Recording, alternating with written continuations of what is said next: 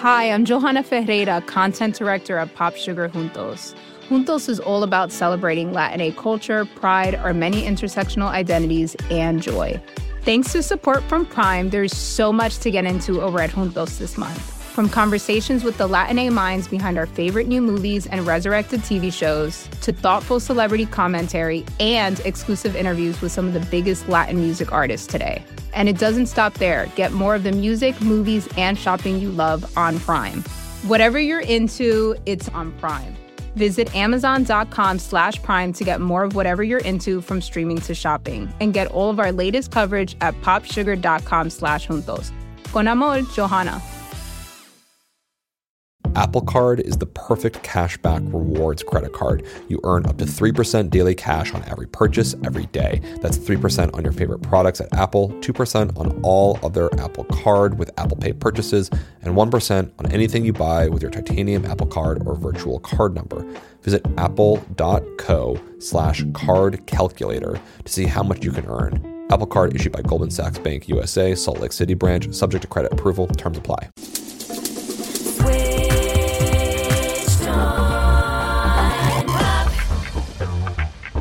Welcome to Switched on Pop. I'm songwriter Charlie Harding. And I'm musicologist Nate Sloan. And I am really happy to be joined by Ross Golan, who is a uh, hit songwriter who's w- written with folks like Maroon 5, Justin Bieber, Selena Gomez, Ariana Grande. Woo. Welcome to the show. Hello. Wow. I also, Thank you. I also feel like we should plug, you've got a great podcast called And the Writer Is, uh, where every week you sit down with an acclaimed and venerable songwriter to intimately discuss what happens behind closed doors in the music industry. That's right. Yeah. So we're so excited to have you in the room with us because, first of all, you just have incredible experience with so many songwriters. And if you look at a lot of the songs that we've covered on the show, either you or someone you've interviewed on your show has probably contributed to that song. So you've got a lot of insight into what's going on behind the process. And we reached out with a list of different songs that we wanted to potentially discuss. And one of the songs that you pointed out was Ed Sheeran's Shape of You. It's been one of the most requested songs that our listeners have asked for, and we've actually been really hesitant to look at it for a certain reason. So, what I wanted to do was to break down Shape of You, and in the second half, spend time talking about your podcast um, and the writer is. Sure. Yeah, absolutely. Right yeah. on. It might be ridiculous, but background on Ed Sheeran. So, Nate and I actually have kind of intentionally ignored Ed Sheeran, and I had to look up Ed Sheeran and figure out what is going on with him. Um, Interesting. Why? Nate, why don't you, what, what do you think? I think the probably simplest way to say it is that we haven't really been very excited by a lot of the music we've heard from him. Ah, interesting. So whenever we've gone to, to do a podcast, he's never been at the top of our list because we just it, it, we just didn't have that sort of visceral excitement. He's a really interesting person. I've only met him a few times, but the first time I met him was backstage at a concert in New York, and I had just gotten off of a plane, and it was probably I don't know midnight and I'm there with uh, I, I fly in with a guy named Ammar Malik who you'll see his songwriting credits all over the place. And we yeah. were meeting up uh, backstage at I can't even remember whose show it was, but we were meeting up with Benny Blanco, who has just wow. recently executive produced this Ed Sheeran record. And backstage was J. Cole and Skrillex, and we're all in a circle drinking whiskey and doing shots of Jameson. And Ed Sheeran starts yeah. freestyling.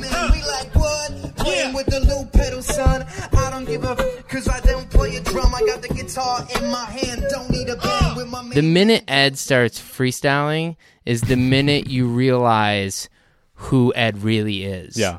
And as an artist, I, have worked with a ton of people. I don't know that many people who spit out that that volume of interesting lyrics so quickly.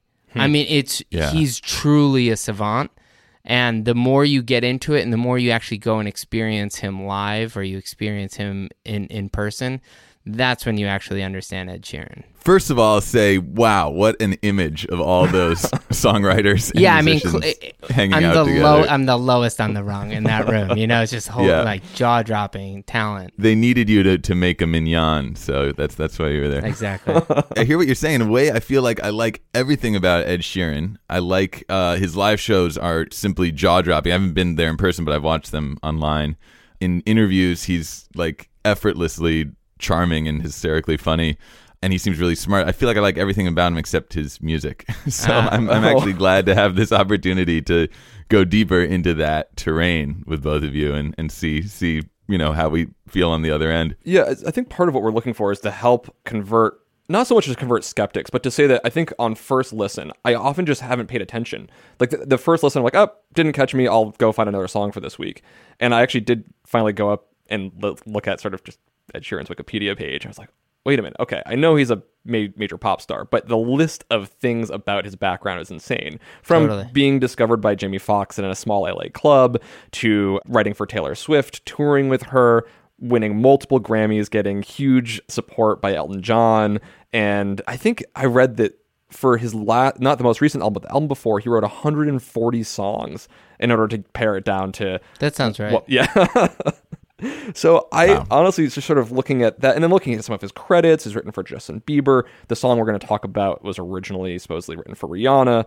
He's now acting on Game of Thrones. Like the size of his stardom kind of really I, I was almost starstruck just wik- reading the Wikipedia, and I thought, you know, one of the things that maybe we're guilty of is is um, being too stuck in our taste. And so, what I wanted to do was take a second to listen to just a little bit of "Shape of You" uh, together, and then break down what's going on. Let's do it. Right on. The club isn't the best place to find the lovers, so the bar is where I go. Me and my friends at the table doing shots, tripping fast, and then we talk slow. And you come over and start up a conversation with just me, and trust me, I'll give it a chance. Now take my hand, stop it, and the man on the jukebox, and then we start to dance. And now I'm singing like, girl, you know I want your love. Love was handmade for somebody like me. Come on now, follow my lead. I may be crazy, don't mind me. Say, boy, let's not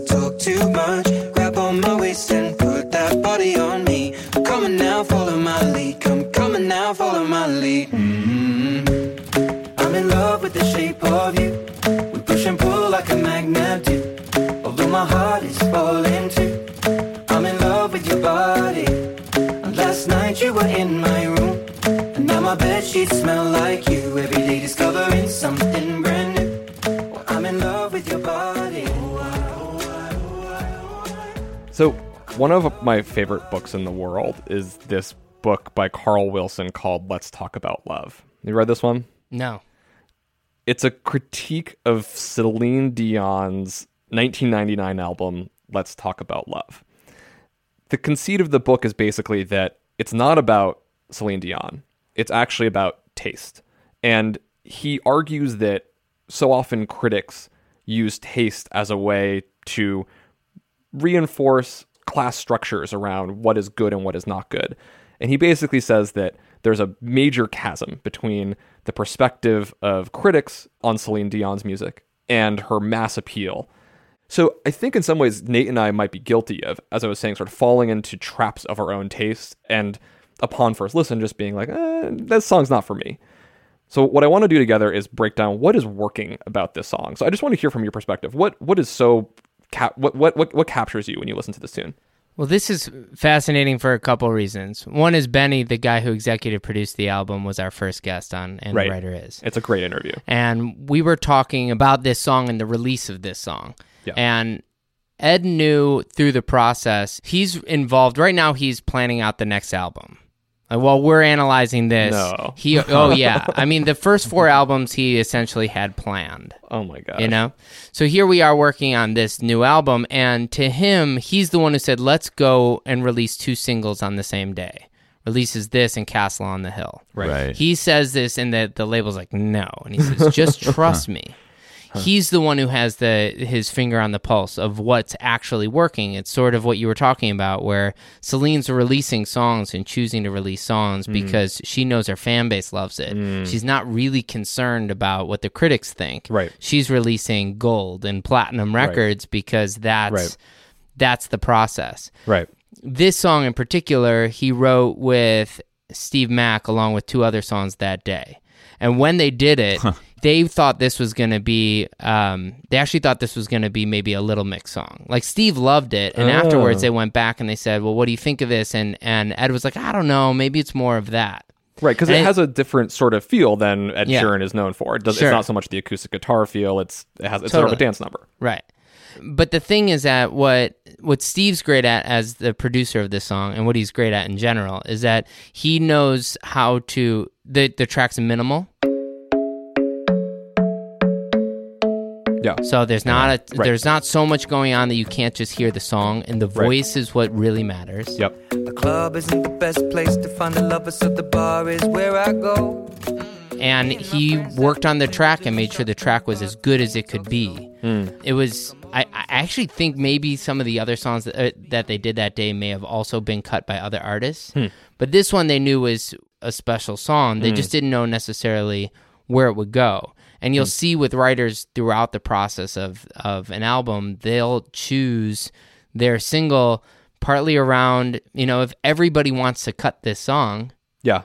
then at some point they may just say, I guess I should release it. so, you know, I, I think that, you know, this song in particular, what Yeah. I like about it is that it's super patient. It's really patient. You know, to wait after the one on that pre chorus is what makes that pre chorus work because hmm. of the one, na na na na Yep. na na na, that break. It allows us to get sucked in for a second Right. which is the only reason why you know the chorus really pops the way it does is because of the hmm. patience going into that pre-chorus I'm in love with the shape of you. We push and pull like a magnet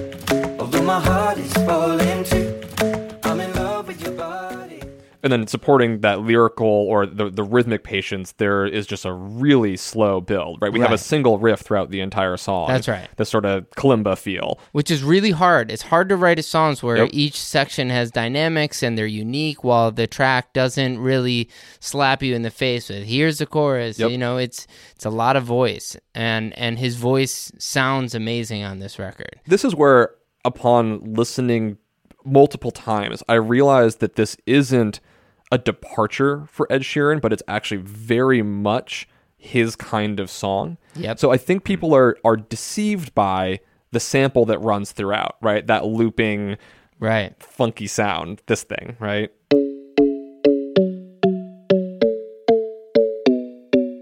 yeah So when you hear this, you're like, oh, this could be a Diplo track, right? sure But then what you get immediately after are acoustic guitar drumming. And Ed Sheeran is known for his live show where he loops himself over and over and over again. And in many ways, this song builds almost like a solo song that he's looping on his guitar. And each element comes in slowly and then drops back out as if he's hitting a looping pedal. Yeah, you can see it best in the the Grammys this year. Yeah. He was there and he did it did it live, and you can see um, what he's capable of there.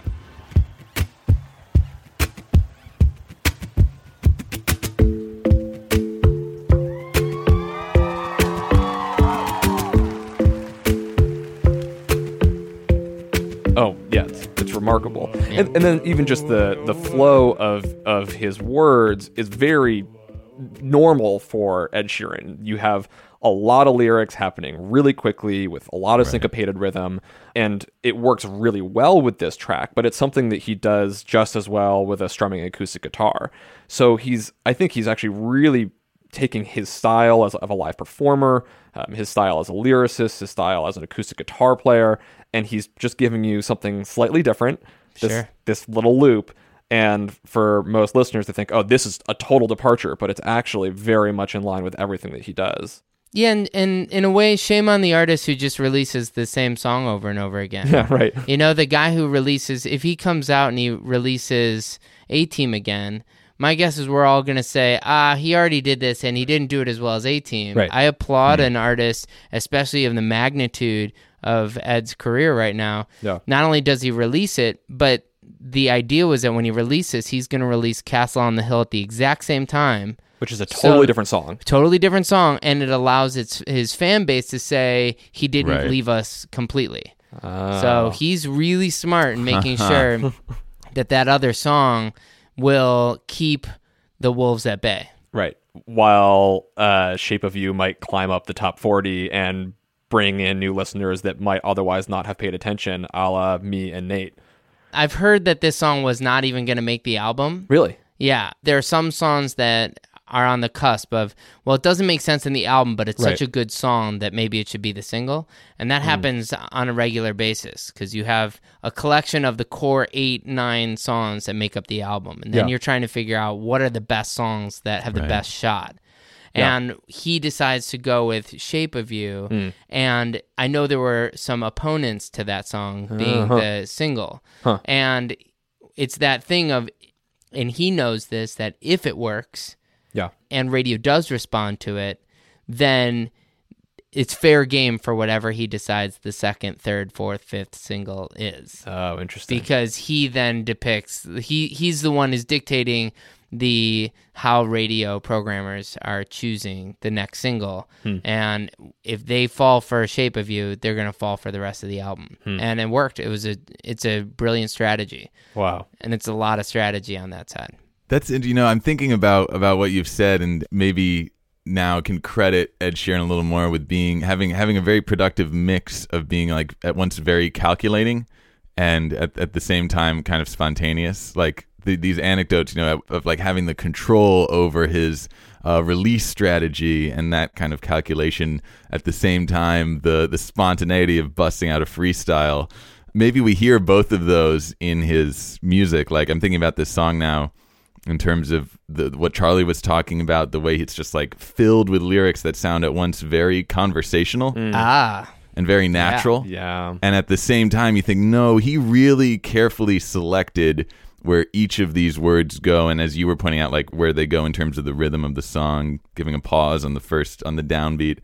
So maybe, maybe I'm, I'm, I'm starting to see like maybe that's kind of part of the secret of his success is that it's like sound, it's very calculated, but sounds very casual at the same time. last thing I'll say before we get into the song, because I know you Yeah. we, we need to do that, but Yeah. you know his ingenuity in something like "Love Yourself," which is conversational and is so um, colorful. His ability to to write that record, and that's an Ed Yeah. Sheeran record. It was the fact that it was mean that he didn't want to release it. The fact Oh, that it really? was not, yeah. I mean, otherwise that'd be an Ed Sheeran record. If you like the way you look that much, oh baby, you should go and love yourself. So Oh, wow. he's still making sure that he puts out records that are primarily a positive message or they're a colorful Right. message. Well, that gets us into maybe the the song.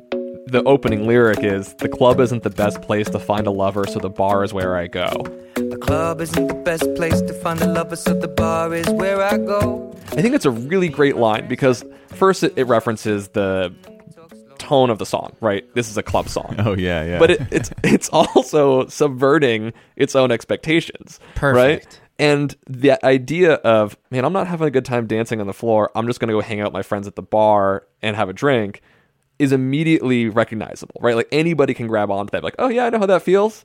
And so it has that conversational feeling, and it's actually why, upon further listening to this track, I was grabbed by it. Yeah, it's smart.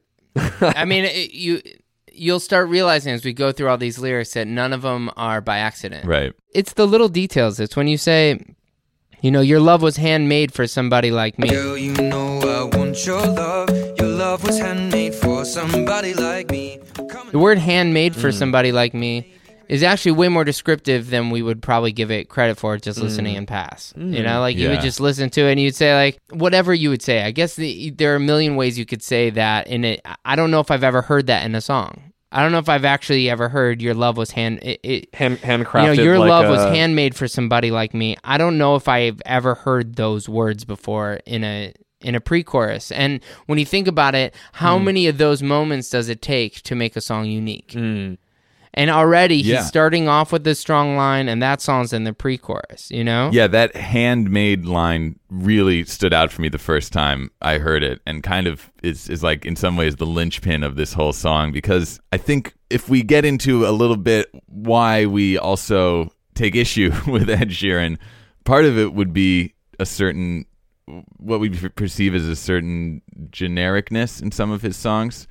But that line cuts through in such a powerful way because you're right, it is unique and a little familiar but also unexpected. So yeah, so I, I think I, I like that you highlighted that line. That seems like an important one. Yeah, it's uh, even in the rhyme scheme in the chorus. I'm in love with the shape of you. We push and pull like a magnet do. Although my heart is falling too.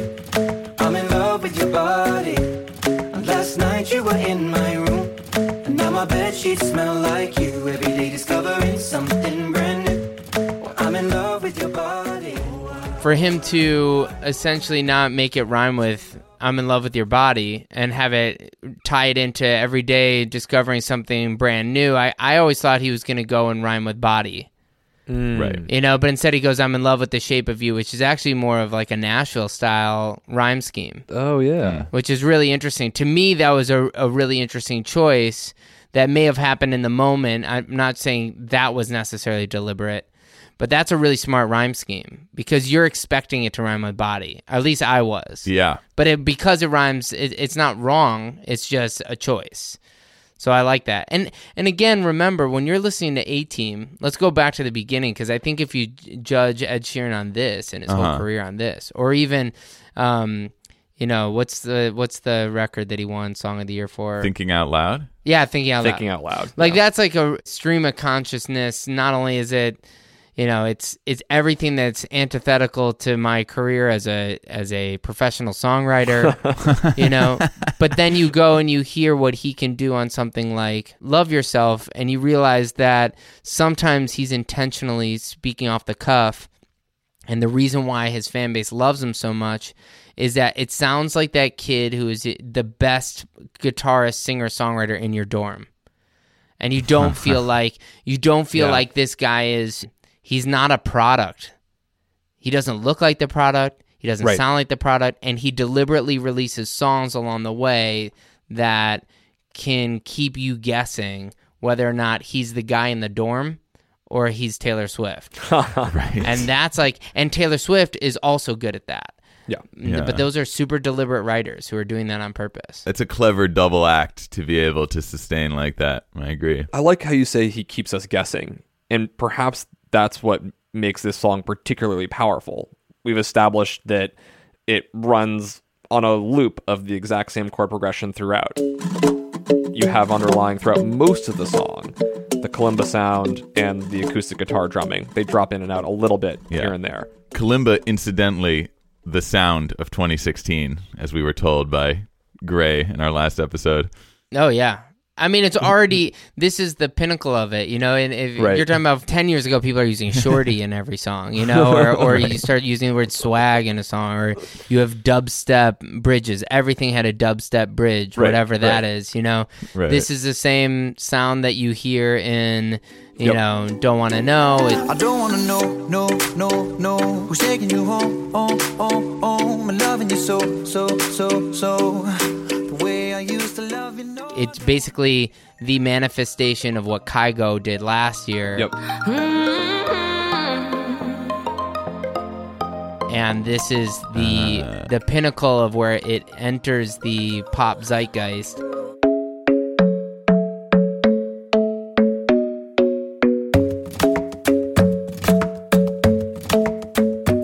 It's also the thing that a lot of labels are already like, yeah, Yeah, we, we the- already have it. Well, so Yeah. so if it is so established, I think Yeah. this is exactly the point. It's what he does with it and makes it different, and and where he subverts our expectations that right. that makes it work. Well, because So- it doesn't work with Ed Sheeran. Like, Yeah. who would have thought? Oh, it sounds, you know, it's it's like a remix of an Ed Sheeran record. Yeah. if Ed Sheeran is successfully both establishing something where our expectations are set and then subverts them, where in this song musically do you feel like he's playing with our expectations really successfully? Well, I mean, you've realized, obviously, you guys are on the same page with this. That you know, being a, a writer is isn't being an illusionist.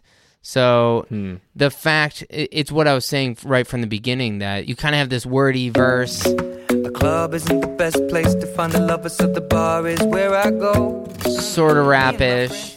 You know, it's reminiscent of kind of that early 2000s kind of like what you, uh, you dance to in your fraternity or something like that. It's like kind of like it's got like a Biggie light kind of I vibe. never thought it could happen, this rapping stuff. I was too used to packing gats and stuff. Now honeys play me close like butter play toast. From the Mississippi down to the East Coast.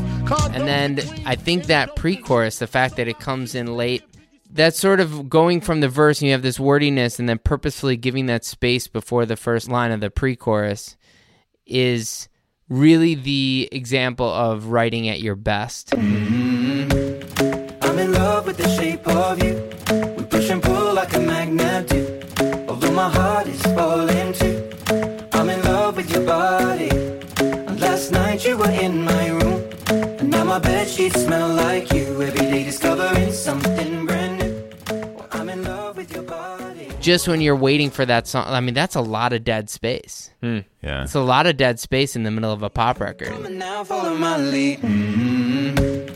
I'm in love with the shape To have what is that? I mean, I guess the line before it ends before the one that comes in on what beat three. So you're talking about a whole measure of just kind of like nothing. Yeah. No Three ooze. long beats. Well, actually, then you have the mm, Yep. You have a little lead in. that was super smart. It uh, gives. I I always talk about how we have to frame things. We have to frame titles. We have to frame sections.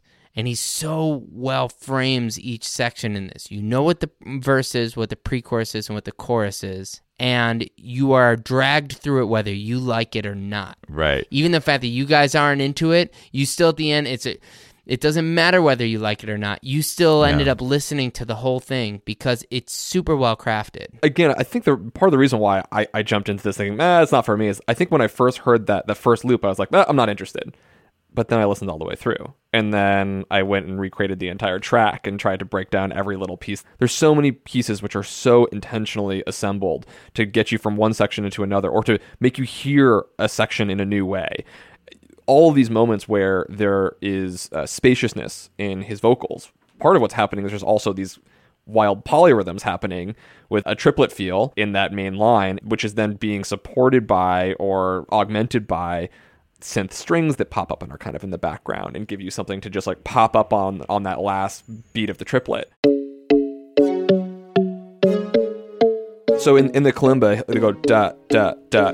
That last note, he'll add a little da da strings that pop up over it, and so it's just constantly each time that it comes through, it's in a new context, even though it's fundamentally so simple. Yeah.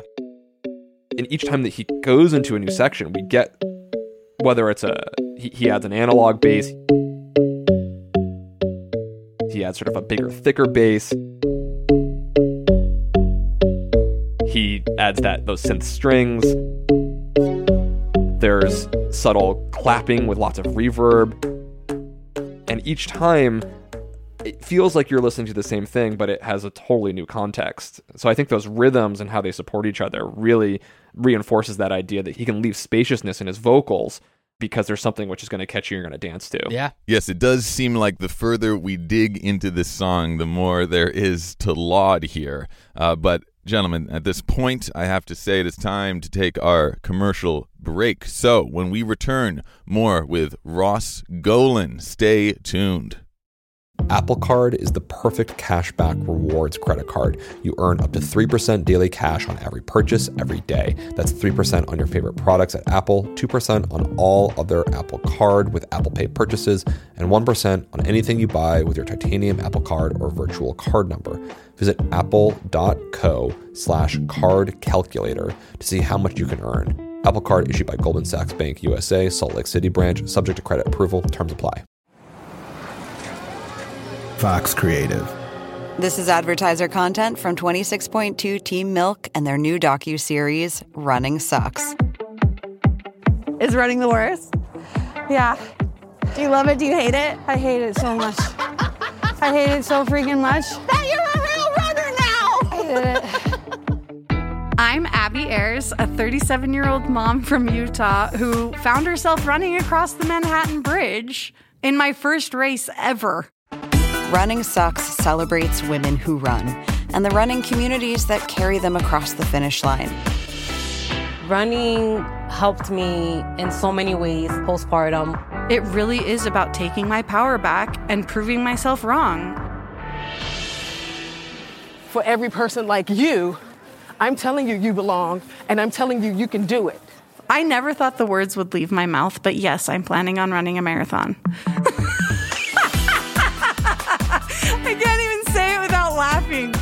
because, like, who would have thought? Watch Running Sucks at runningsuckstheseries.com and learn more about how Team Milk is helping women runners across the country conquer their next course. Welcome back to Switched on Pop. We are here in the studio with songwriter extraordinaire Ross Golan. Not only does he write number one hits for artists like Ariana Grande and Selena Gomez, he also has an awesome podcast where he talks to other songwriters. It's called And the Writer Is. Thank you. So you have the opportunity to talk to songwriters all the time, both as a career songwriter, you are constantly collaborating. It's not the uh, individual genius writing on sheet paper anymore, right? But those With- all that, that, that, even too. that even ever existed is a myth. But it, wa- it was so that was collaboration. I want people Yeah. to look up the Brill Building. Yeah. Which pre 1964 was essentially a bunch of, you know, mostly two person writing teams Yep. that really were shaping pop music. And they would go and they would have these cubicles essentially with a piano. People would walk in and they would say, What if you do that? What if you do that? Hmm. And in that era, I have this debate a lot because I'm part of the Grammy board and we talk Yeah. about these kinds of things. You know, there was an era where the guy who goes do do do do do do do doesn't get songwriting credit. Oh. You know, the guy who goes do do do do do do do do is playing bass in a bar in Toronto right now to Eh, make a living, And be, even though he wrote the hook on two number one songs. So Yeah. when, when you see a list of writers, Yeah. we're making up for the faults of all the generations in in Yeah. you know Motown side. Mm. That's not Brill building those two songs, but where they weren't giving songwriting credit Right. to the people who were actually writing some of the main themes and songs. Right. So we're a different generation where collaboration is is essential in what we do, and we actually give credit.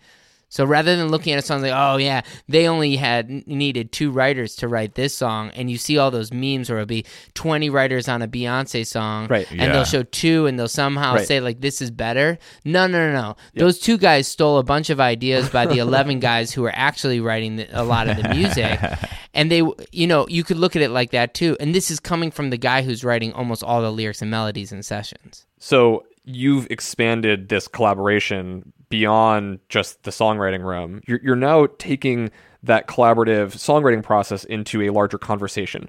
You have a podcast called And the Writer Is, and it's an interview show where you talk one on one with other songwriters who I imagine are both part of your songwriting network, which is an ever expanding, intersecting circle of other songwriters. And you start to see uh, one songwriter participate in this with this other person, and they're all linked together. I wanted to ask you about what what kind of things come up between two writers that's different than, say, when a songwriter goes and, and talks to Terry Gross. I like that you asked that question because I think that's the real difference between what we're doing and, and what you get on NPR. And the reality is that one is all songwriters have gone through a little bit of the same process. We all wanted to get in the music business. You know, songwriters were either trying to be artists or they want to be mm. artists still. Right. So most of the guys have either been in bands, have had record deals, they've worked with bands. They so Right. they we have this similarity there. But in the real human sense, we spend hours and hours together. We eat meals together. Yeah. We eat we all know when our families are sick. Yeah. When it's my wedding and half the people there are songwriters, it's not because Hmm. you know, and, and you're talking about we have a bunch of number one writers and Grammy nominated and Grammy winning producers at our weddings, it's not because we're trying to network. It's because when I need, when I'm in a session, Yeah. we're really telling each other what really matters. Yeah. And we're there to hear all of it. Mm. So you, you, the darkest and the ha- happiest. I mean, you know, talking about the guys fr- from Shape of You, and you're like, you know, you can hear in the Benny, the the executive producer, that you'll, you if you listen to that, you can hear one. We've been close for a long time, but his story's incredible. You know, Yeah. you're talking Yeah. about a guy who wrote "And I Kissed a Girl" at 18 years old, and and that was not he had at before that had already had number one songs. Wow. You're talking about a guy who essentially lived on the streets in in New York because his mentor passes away and he's looking for a place to live. And you're like, this guy's journey is incredible. That that interview had me totally. I was totally enraptured in it. I, his story is.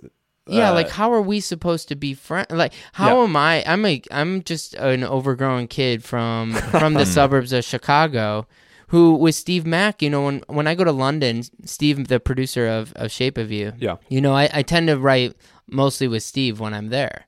So we go and we Yeah. spend. uh, You know, I I get a hotel that's only three stops away from you know from his studio, and we spend a lot of time just the two of us in front of a piano you know and it's just the two of us talking about life i've Yeah. gone to concerts with him and his girls you know i know about his family i know i- these guys are not just to everybody else they're writers and to us we're family. We're literally going through this grind together because we have to. It's it's these it's just this huge network of friends and family which is which is different than that previous generation. You know when we talk about all those Mm. songs that had only two writers on it man i wish i was back then. I'd be a lot Yeah. more wealthy. But it, but in a practical sense there was a lot of animosity in that generation. And Right. there was there were a lot of bullies in the music business. And right now there are no bullies. You have to be nice. You have to be friends because word travels really fast when you're a dick. So everyone mm. wants everyone's friends with each other. And this podcast to me i have this book that everybody signs that i work with Yeah. and there's 400 names in it. It's Wow. everyone from like Bon Jovi to you know David Guetta, and then it's everyone from Lamont Dozier to Max Martin. And to me, it's like I want to go back and I want to sit there and talk to these guys about how is it possible that I'm sitting in a room hmm. with Savin Kotecha, who wrote Into You, who I, you know, when you guys did that. Savin's this guy who was born in a conservative Indian family in the middle of conservative Texas. And he happens to write songs in his room because he loves it. Yeah. He writes a song and he sends off this song to like a competition. He ends up getting this weird deal with in Nashville. The song ends up making it to the A&R for Backstreet Boys and he almost had a 100% song on Millennium until his his parents said no, no, you made a deal with somebody in Nashville. You can't do that. At 17 years old, he almost sold 25 million copies of a song. So how does this kid in a conservative family in Texas, who's he's a first generation American, how does he end up in Sweden? Be, how does he then marry a girl, end up as a as a vocal coach on X Factor in the UK, where he has the opportunity to break One Direction, Wow. which then brings him to to LA, where he then ends up being a big part of Max Martin's Right. publishing company. Yeah. How is it that that guy who I've been friends with for years, you know, I write Dangerous Woman in my car, you know, bring, spend a month on that chorus, bring it into my friend who's um who I write almost everything with. We rewrite the song, the you know, put it all together Yeah. and we show show Savin and even though at the this time it was with another artist Savin's like let me play it for Ariana. He plays it for Ariana. Ariana comes upstairs and says can I please make this the lead single? I'll make this the name of my tour and my album if you just let me have a chance. Yeah. So we give her the chance and she kills it. And so my life has changed because an Indian guy from Texas finds his way into the same family that I end up in. Like that's what that podcast is about. I like I like that you call it a family because not only are your stories interconnected because you all depend upon each other, but in the songwriting process, you have to have such a deep level of trust because you have to be able to say, uh, your chorus doesn't work. I'm gonna you're gonna scrap that. We're gonna do this. Okay, cool. Oh, but your idea, no. Well, let's work on something together. You're constantly having to be vulnerable. You're having to give up ideas. You're having to present ideas, and you have to be in a place of both having complete buy-in around the vision of what you're producing, but also no attachment to what's happening as it's going. Yeah. Imagine these artists who are all over TMZ, who are all over the world, and they have to walk in and they have to tell me, their deepest, darkest things that are going on. you know, like these people are really brave in many ways. And they're having to walk in and they have to go and they have to tell me about what they're what they're really dealing with. And they have to trust me. Yeah. You know, I always say if you want to know what it's like to write a song, to be a professional writer, walk in a room with people you don't know, sing at them, and then ask what they think. yeah, for sure. you sure. know, I mean, I have to walk in and every single time, I mean, yeah. I was with a major artist last night and it's still the same thing. It's like, okay, I have this idea. Is this any good? Yeah. You know, for all angles. I mean, we're Yeah. all like that with each other. And it's like, I have no idea. I mean, imagine just walking into any room and sing it with at whoever the people are in the room and just, you'd be Yeah. nervous. I don't care how many times you've done it. I don't care how many times you think you've had a hit song.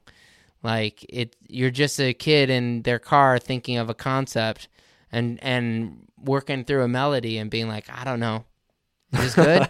and I guess the and the writer is what's so exciting about it is that we talk a lot about process and how people write, but the people who write these songs are just fascinating. Yeah, there's great, some really great stories in there. Yeah. So if people want to go listen, they should find it iTunes, anywhere you find your iTunes, podcast. Spotify now. It's basically anywhere where you can find podcasts. All of our handles are at and the writer is, or Cool. I'm at at Ross Golan, and uh, yeah, there you go. Awesome. Well, it was such a pleasure having you on the show. Really excited to to break down those songs. I, I definitely am a bit more of an Ed Sheeran convert, both for his uh, sheer talent that is incredible to hear about, and also as I listen more to his tracks, I find uh, I am more drawn in. Uh, so thanks for breaking it down with us. Yeah, of course. Thank you guys. Yeah, thanks, Ross. Switched on Pop is produced and edited by me, Nate Sloan, and him, Charlie Harding. Bill Lance is our incredible editor. You can find more episodes of Switched on Pop on whatever podcast listening device is your method. And you can go to our website, www.switchedonpop.com. Reach out to us on Twitter or Facebook at Switched on Pop. We love to continue the conversation. Big thanks to Luke Harris, who does all our design. And we are proud members of the Panoply Network. Stay tuned two weeks from now. More deep dives into pop hits. As always, thanks for listening.